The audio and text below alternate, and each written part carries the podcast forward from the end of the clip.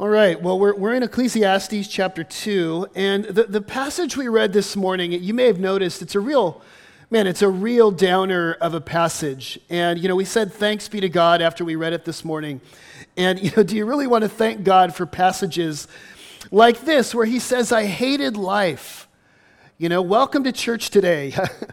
you know, this kind of a downer of a passage. And, and, and you remember that at the very beginning of the series, we said that the author of Ecclesiastes, is sort of like that, that old Saturday Night Live sketch called Debbie Downer. And you remember Debbie Downer, they'd be at a party and, and somebody would say some happy news, some great thing that happened to them. And of course, Debbie would step in with her pessimistic, glass half empty perspective. And then there was the, the sound that after she said her piece, it went wah, wah. Well, this is certainly a passage that says wah, wah. Um, it's a passage that kind of looks like the weather outside today, kind of a gloomy, pessimistic sort of passage. And you know, if you're, if you're somebody that, that maybe you grew up in church, you, you're kind of grew up in a, with a traditional religious perspective, you actually might be bothered by passages like this in the Bible. You know, it might bother you to hear the Bible itself say, I hated life. You know, sounds gloomy, sounds uh, morose, pessimistic. Why so negative? Shouldn't we all be singing with Isaac Watts and his famous hymn, you know, the one where he says, At the cross, where I first saw the light, I received by faith uh, my sight, and now I'm happy all the day. Shouldn't we be singing that? Isn't that the Christian perspective? Well, well even in that song, um, Isaac Watts says those words in a context of a pretty dark song. So uh, in, in that song, he says that uh, he has guilt which hangs over his head and he sometimes feels like a worm.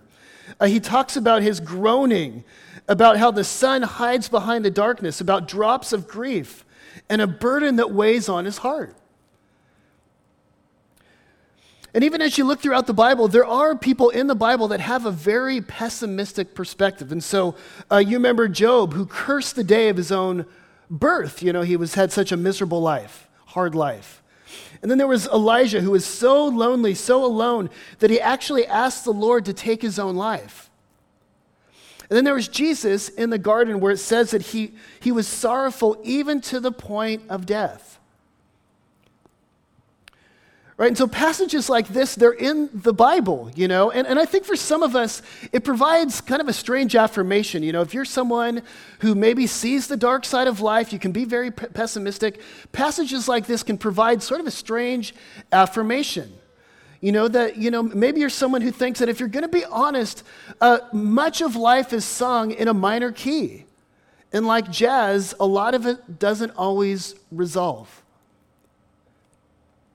And so passages like this are important because they tell us that, that, that part of true godliness, try, part of having a biblical perspective on the world, is having an active, open, expressive distaste for the wrongness of things under the sun. One pastor I listened to this week, he called uh, Ecclesiastes th- this perspective, he called it holy cynicism. His name is Scott Sauls. He says, this, this passage, you could almost call it holy cynicism, which is where I stole the, the title of this sermon. And the point I want to make today is that, uh, you know, sometimes holiness and cynicism go together. Sometimes having a biblical perspective of life involves seeing the dark side of life. I want us to see three things in the passage today, always three things, right? Uh, number one, we're going to see the legitimacy of cynicism. Second of all, we're going to see the danger that comes with cynicism, though. And then finally, the redemption of cynicism. Three things today. So, first, uh, l- let's, let's look at the passage and notice the, the legitimacy, uh, the, the good reasons why he feels sort of pessimistic. Verse 12. He says, So I turn to consider wisdom and madness and folly. For what can the man do who comes after the king? Only what has already been done. Then I saw that there was more gain in wisdom than in folly, as there is more gain in light than in darkness. The wise person has his eyes in his head, but the fool walks in darkness. And yet I perceive that the same event happens to all of them. And then I said in my heart, What happens to the fool will happen to me also. Why then have I been so very wise? And I said in my heart that this also is vanity. For the wise wiseness of the fool there is no enduring remembrance, seeing that in the days to come all will have been long forgotten. How, how the wise dies also as the fool. So I hated life, because what is done under the sun was grievous to me and all is vanity and striving after the wind. So he says, I hated life. Very cynical. Why? Why does he hate life so much? Why, why this pessimistic perspective? Well, he, the, the answer he gives, the answer the text gives, uh, in very robust language, it says, I hated life because life is absurd. I hated life because life, he says, is grievous. I'm cynical because when I look around, I see meaningless and vanity. In other words, he's saying, I hated life, I'm cynical about life because when I look at life, it seems like it just doesn't work. Now, one of the things he says all the way through the book of Ecclesiastes is, I saw. So he's looking around at life and he sees uh, things like injustice. You know, he says, I look and I saw, and there I saw the wicked taking advantage of the poor, and he's getting away with it. And, and then he says, and then I saw some, a righteous person, a godly person, you know, someone who didn't deserve it actually suffering and experiencing terrible things in this life. And in this passage in verse 14, he says this And then I saw the wise person has his eyes in his head, but the fool walks in darkness. And yet I perceive that the same event happens to all of them. He says, why, do, why am I cynical? Why am I pessimistic about this life? It's because when you look at life, it just doesn't seem to work. You can be, it doesn't matter if you're a wise or a fool, both are going to die. Both are going to experience the same end. And here's what he's pointing out. You know, on the one hand, the world is a beautiful place, right? We have sunsets, we have good wine, we have uh, the Pinto, right? We've got a lot of really good things. And yet, on the other hand, if you're really paying attention, if you're really seeing this life for what it is, without spin, without the fog, you've got to admit that there is something deeply wrong with this life. You know what I mean? And so let me give you some examples here. You, you know, there can be somebody who lives very, very wisely. You know, they take care of their bodies, they, they eat right, they, uh, they exercise, and yet they die at the age of 50. And then there's somebody who eats donuts for decades and chain smokes, and they live well into their 90s. You see? Uh, I was reading this week, and uh, there's a guy named Keith Richards, the, the guitar player for Rolling Stones. And uh, the, apparently, this guy is well known for uh, living a hard life, chain smoking, eating terribly, living a hard, debaucherous life, and yet he doesn't seem to age. Right? He just keeps a licking and or takes a licking, keeps on ticking, and he just doesn't seem to age. And I saw a little meme this week that says we all need to start worrying about the kind of world we're going to leave to Keith Richards. Because he just seems to go on and on and on. And this is, this is what he's noticing. It doesn't matter if you, if you eat donuts all your life or take care of your body, the same event could happen to either of you. There are, uh, there are uh, parents that love their children and that raise them right, and their children grow up to neglect those parents. And then there are parents that neglect their children, and their children grow up to love them. There's somebody who, uh, you know, works hard all of his life and makes lots of money, like Job. And then there are people like Job who, lo- who lose, lose everything, even though they're righteous. Right? There, there might be somebody who lives selfishly and, and oppressively, and they make it rich by the age they're, that they're 30. And then there's somebody else who is kind and loving, and yet they live in poverty for the uh, entirety of their lives. You see, what he's pointing out here is that this life, so often, if we're honest, doesn't work. A lot of times, it doesn't pay to do the right thing. And this is what uh, theologians point out is that when you look at the world, it is both beautiful and broken. The world that we live in It's almost like a, you know a watch that's broken. You can see sort of the remnants of what it's supposed to be, but it's not working. It's not doing what it's supposed to. Or a car that's broken down. That's this world. It's it's a world that's broken. It's not the way it's supposed to be. And so Cornelius Plantinga puts it this way The world we live in is not the way it's supposed to be. The whole range of human miseries, from restlessness and estrangement through shame and guilt to the agonies of daytime television, all of them tell us that the things in human life are not as they ought to be. And so there, there's a legitimacy for cynicism. There's a legitimacy to be discontent with this life. You know, if you're, if you're not discontent, if you're not a little pessimistic sometimes, I'm wondering if you're paying attention. Right? Are you really seeing this world for what it is? Are you being honest? Or maybe you've just lived a very sheltered life. You see, he's, he's pointing out that if you're really seeing, if you're paying attention, you've got to see there's a brokenness to this life. There's a dark side to this life. The Bible doesn't want us to be naive and Pollyannish about this life. And so when you go through the Bible, I remember there was, I went to a, a, a small church one time in Louisiana, and uh, they had all of their kids in Sunday school reading through the book of Judges. Have you ever read through the book of Judges? It's a dark, dark book. And these kids were reading about prostitution and genocide and uh, you know all manner of horrible things. And I remember just thinking, like, this, this is way different from the Disney movie they saw the night before. But you see, the Bible is not naive about the brokenness of this world. And sometimes Cinderella just keeps on sweeping the dirt for the wicked stepsisters and the wicked stepmother. You see, sometimes this life is, you know, if you're honest, if you're paying attention, you've got to sing it in a minor key. And like jazz, it doesn't always resolve. Elisabeth Elliot wrote a book called No Graven Image. And in the, in the book, she tells the story of a missionary who went down to Honduras and she wanted to translate the Bible into the language of this native tribe. And she enlisted the help of, of a native to help her and, and to help her translate. And they had this great relationship and they were making good progress. They had translated most of the Bible, and then the, the native got sick. The one who was helping her got sick. And so she was a nurse uh, in her previous uh, days before being a missionary. So she administered a vaccination. He was allergic to it and he died. The villagers were furious. They thought it was her fault. They took all of her translation, threw it in the river and then the book ends.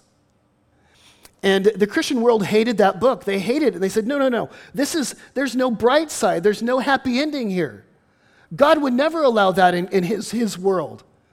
But if you know the story of Elisabeth Elliot, that is almost, almost exactly what happened in her life. You see, negative emotion can be a very appropriate response to the brokenness of this world. And the Bible gives us a release valve to express this sort of cynicism. And so, if you are somebody who, who sees the, the glass half empty, if you do see the, the, the, darkness of this world, and you are grieved over the fact that things just don't seem to work here, that may not be such a bad thing. But it's dangerous. It's the second point. So uh, he, he makes the statement here that life doesn't work, and you know that's because it doesn't. But I think there's a, there's a danger to this cynicism that the author here is expressing in this, in this passage. Because notice he goes on, verse 14, he makes a statement about the wise and the fool. But then this is his conclusion. He says, And then I said in my heart, What happens to the fool will happen to me also. Why then have I been so very wise? I said in my heart, This is vanity. In other words, his response to the brokenness of the world is to kind of throw up his hands and say, Well, what's the point of it all then? If this life doesn't work, if it doesn't pay to be good sometimes, a lot of the times, if there's so much injustice and so much suffering, then what's the point of doing good? Right? This is his cynicism turning toxic on him. And notice it results in, in, kind of an approach to life that can be very, very dangerous. It, it leads them sort of apathetic. Right? And so he says, What's the point of doing anything? Why should I even be wise? Why should I eat right? You've got Keith Richards living his hard life and he keeps on ticking. Why should I eat right? Why should I exercise? Right? You see fools in this world getting ahead. Why should I be wise? He throws up his head, his hands, and he says, What's the point of it all? And if, you, if you've ever gone through a very difficult time or you've seen the darkness of this world, sometimes you wake up in the morning like that, don't you? Now, you wake up sort of apathetic and, and saying to yourself, What's the point of it all then? Why am I doing what I'm doing? Why am I working so hard? There's an apathy that I think is the danger of, of his perspective here. Uh, in Psalm 73, there's this famous psalm where the author, he says, I looked out and I saw the prosperity of the wicked. And he said, My foot almost slipped. It's almost like you picture a guy walking up a mountain, a mountain climber, and he's, and he's in between two stones and he loses his balance. And he hasn't fallen yet, but he's not on his feet and he's sort of disoriented. This is where it's leading him. He's disoriented in life. And he's apathetic and he's saying, Why should I do anything then? Maybe you've been there. It also leads him to a very jaded perspective. You see, it's, it's almost like he, he's seen all this stuff and, and he, he, he is observing all of it and he's saying, I've just seen too much. I know too much. And he's jaded with this life. You know, a lot of people who work in the helping uh, professions, uh, counselors, pastors, policemen, sometimes you just you, you see so much of the dark side of life that you can become jaded. And you become distrustful of just about everything. And you see this in churches too, where, where people, you know, that, that you know, if, if you've been a Christian for any length of time, you begin to see the darkness even in the church right? And you can become very cynical and jaded, right? You're excited at the very beginning and you hear about God's grace and God's love and God's mercy and you know all this wonderful thing, things, and then you experience church, people in church. And somebody said to dwell above with the, with the saints we love, that's going to be glory. But to dwell below with the saints we know, that's another story. And you see the darkness and you see the selfishness and you see the brokenness, and you can become very jaded. You know too much to be positive, and you lose your hope. You can also become very skeptical, skeptical of everything, everything. You begin to see through everything in this life. You know, this is a perspective that says, you know what, I see through that. Oh, I know what that's really about. I get that. And you start seeing through just about everything in life. And you start thinking there really is no beauty and truth and love. It's all a sham. And you start seeing through the negativity uh, that you see around you. And this is dangerous. C.S. Lewis has a great quote. It's going to come up on the screen. And he talks about cynicism and he talks about just sort of having a hyper skepticism about everything in life. And he says, you cannot, going on, you, can't, you cannot go on seeing through things forever. The whole point of seeing through something is to see something through it. It is good that the window should be transparent because the street or garden beyond it is opaque. How if you saw through the garden too?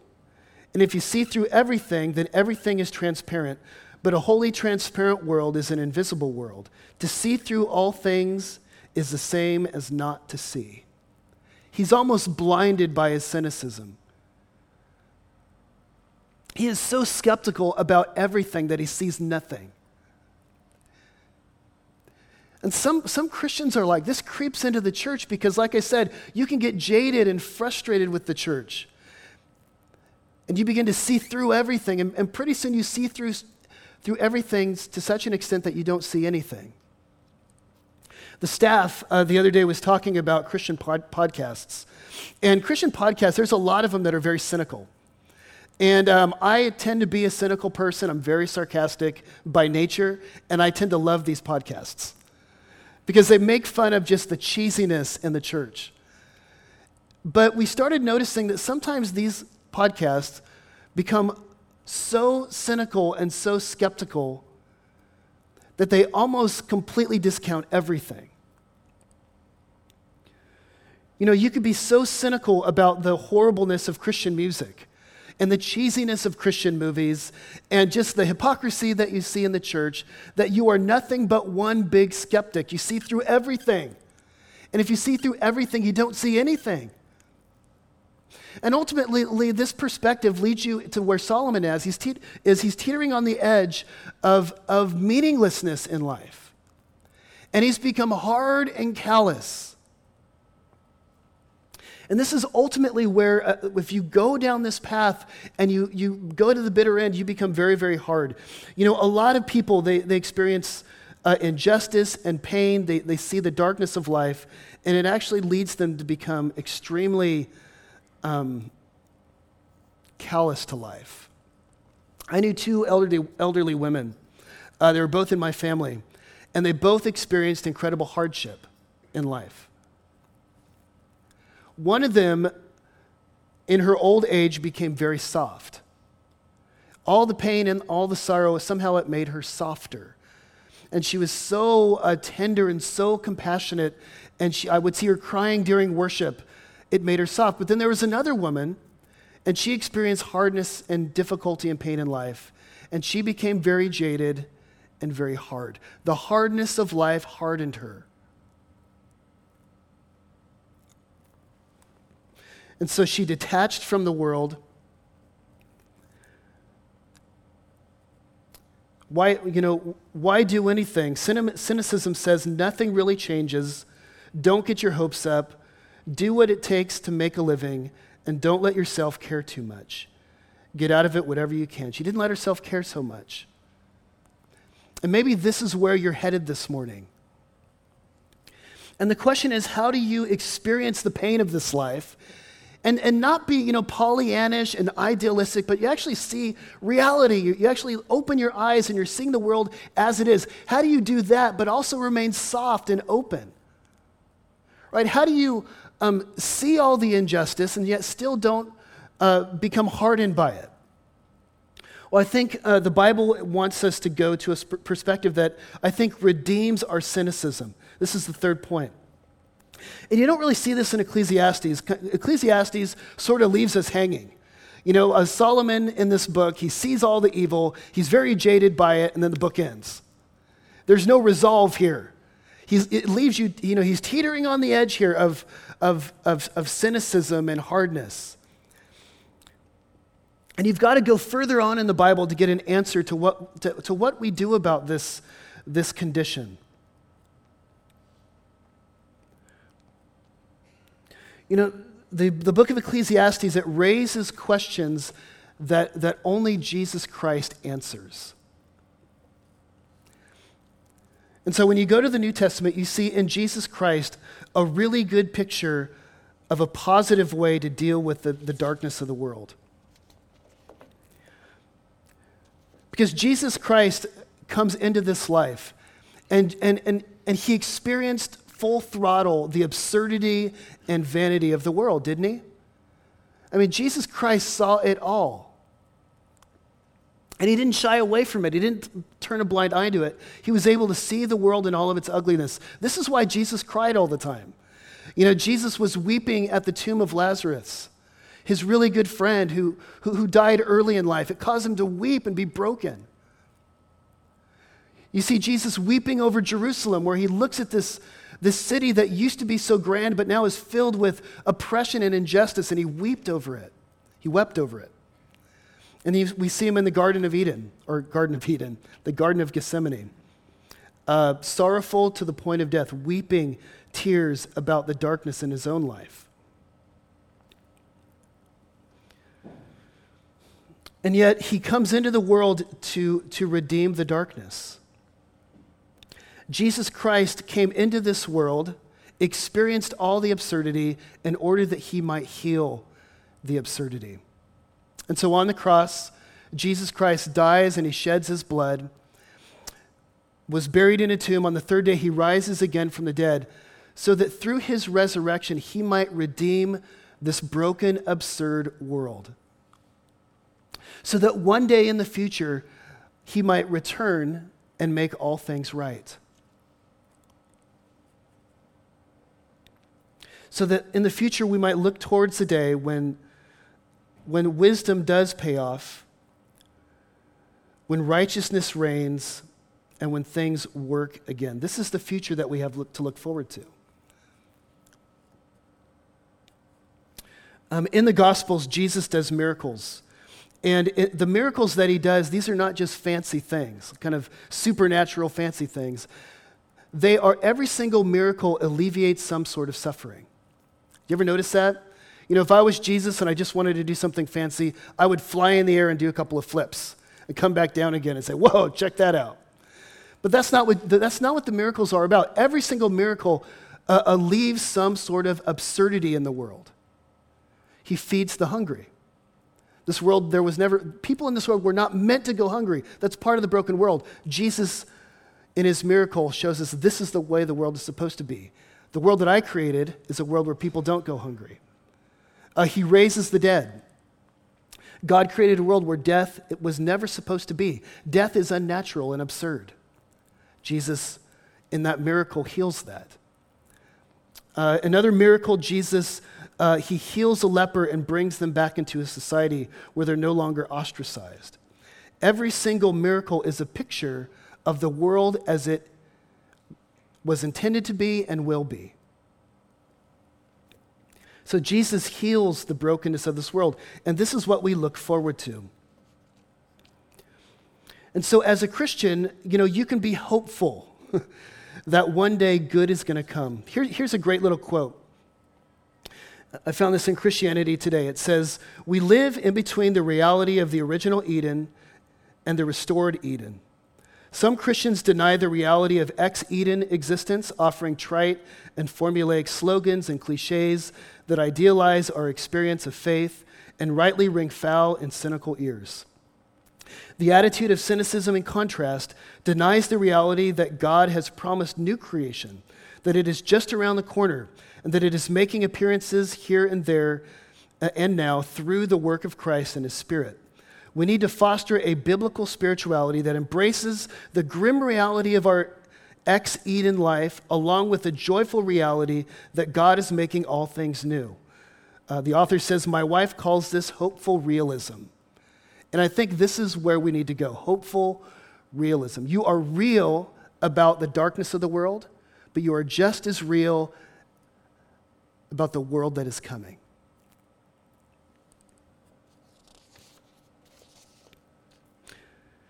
And I think when you do that, you know, when, when you face the world with hope like that, it, it, can, it could make you softer rather, rather than harder. The darkness could lead you towards God rather than away from God. And it could lead you to action rather than apathy. Okay, so this is here's the, the points today. So the you know, here, there, there are reasons why we should be cynical. We live in a broken world. But there's a danger to that. It could lead down a place where you do not see meaning in this life anymore.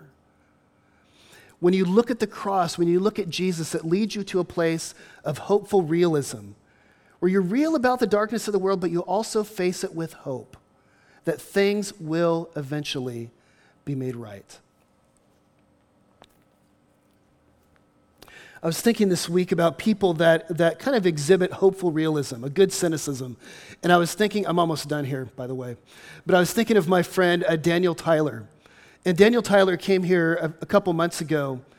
And he was, uh, Daniel is one of those, he preached a sermon, and he's one of those guys that experienced the, the absurdity of this life. Uh, he grew up in a, in a single parent home. His mom was addicted to drugs. Um, you know, living in poverty, soon he found himself in Conway in a correctional facility. No hope at all, nothing. And someone came to him and said, Listen, there is a world that is coming. Through the death and resurrection of Jesus, there is a world that is coming that is filled with hope. You don't have to live this way anymore. And Daniel was saved and he, and he became a Christian. And after he became a Christian, he, he, went, he decided to go back into the same correctional facility, the same absurdity to tell other people about the hope that's coming. And Daniel, I think, exhibit, he wasn't Pollyannish. He didn't ignore the fact that there was there was, you know, a, a, an absurdity about this world and injustice. He's aware of it, but his awareness is what's leading him back into the prison. I think about people like Martin Luther King Jr., who was so broken and aware of the, of the injustice of, sla- of, of a segregation that it led him to fight against it. Why? Because he saw the world that was coming, a world that Amos says where, where righteousness rolls down like a waterfall. He saw the future world, he was aware of the brokenness of the present world, and he wanted to bring uh, God's world of hope, the, the God's future forward into this world. And so let me end by uh, just maybe ask yourself, your own self, this question as we, as we close. Where do you see absurdity in your life? Where do you tend to be pessimistic? Where do you tend to see the dark side of things? Where do you see it acutely? Maybe it's at work, maybe it's in our culture, maybe it's in your family. Look at that thing. Be, I want you to just be, allow yourself to be pulled into it. But, but then also, you know, see the future world clearly. And start working, start praying the kingdom of God forward. Seeing the pain of this world could actually uh, be a catalyst uh, to the gospel and to see what Jesus is doing and to join him in what he is doing to bring, to bring redemption to this, to this place. Now let's pray. Father, we thank you so much for this passage. And God, as I was studying this past week and just um, kind of being drawn in by, by this uh, darkness and the pessimism that we so often see in this world. Mm, God, I pray that, that your future world, that the world that Jesus uh, died to bring in the future, that, that that would become very real to us as well.